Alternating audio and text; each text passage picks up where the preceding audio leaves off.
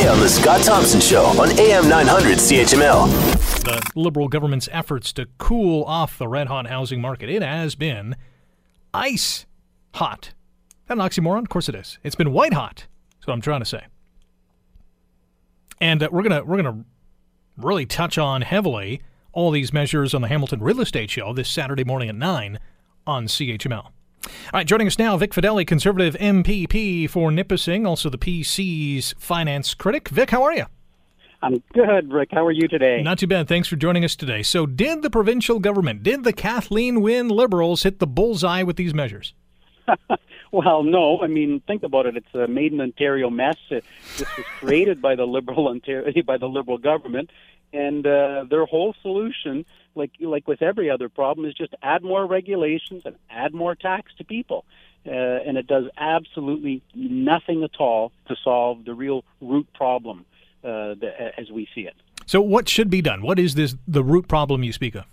Well, first of all, it's the red tape that they piled on. When you think about it, uh, over uh, in, in in 2011, they put out the Strong Communities Act, uh, and in it um, they increased wait times, approval times on housing projects. When you think about it, Aurora, 19 months now, Ajax, 19 months, Toronto itself, 17 months, Hamilton, 17 months.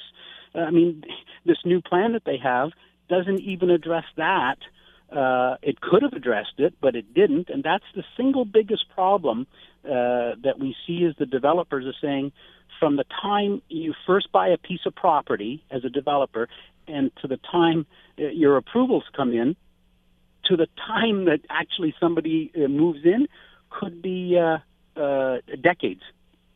What do you make of the 15% foreign buyer tax, the speculation tax, those uh, those measures to uh, make sure that people who are buying homes in the GTA, in Toronto, here in Hamilton, around the Golden Horseshoe, are actually living in them?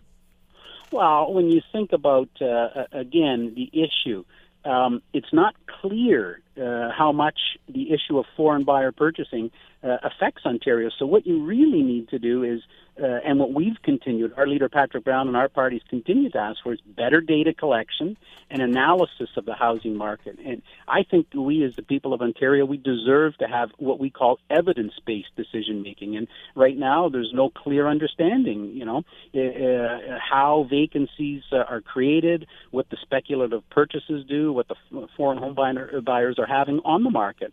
So um, you need a better understanding, and instead the government just scrambles and they impose yet another tax, and, they didn't address the problem. Well, you bring up a good point because we had uh, Liberal MPP for Ancaster, Dundas, Flamborough, Westdale, uh, Ted McMeekin on uh, earlier on this half hour, and you know his first comment was, "I I hope this is going to work." I mean, we have data.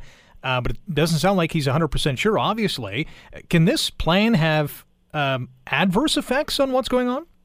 Well, sure. It's uh, can, all these plans that they bring. They have a, a chill on the market. That that that's you know it it, it just adds to the mess. Um, so when you've got uh, the, the the solutions, as they call it, that don't address the red tape and uh, uh, they continue to delay housing and, and raise prices, you know these are problems the government created and this doesn't affect anything other than bringing what we'll call a um, a chill in the market. When you you know you're causing worry in people, you're causing a fear in people, and uh, the fear fuels speculation as well. So it it it, it is absolutely the uh, backward uh, approach to uh, to the problem as we see it. We got a minute left here with Vic Fedeli, Conservative MPP for Nipissing and the PC Finance Critic. Would opening up more land solve this problem?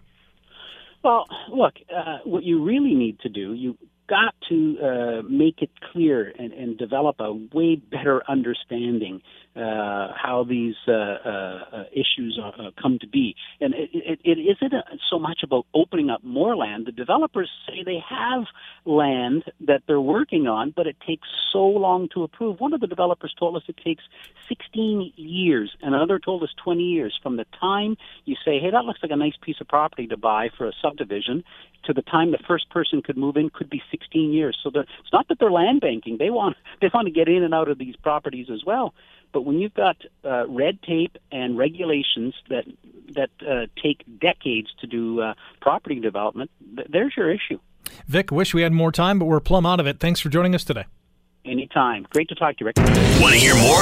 Download the podcast on iTunes or Google Play and listen to The Scott Thompson Show weekdays from noon to 3 on AM 900 CHML.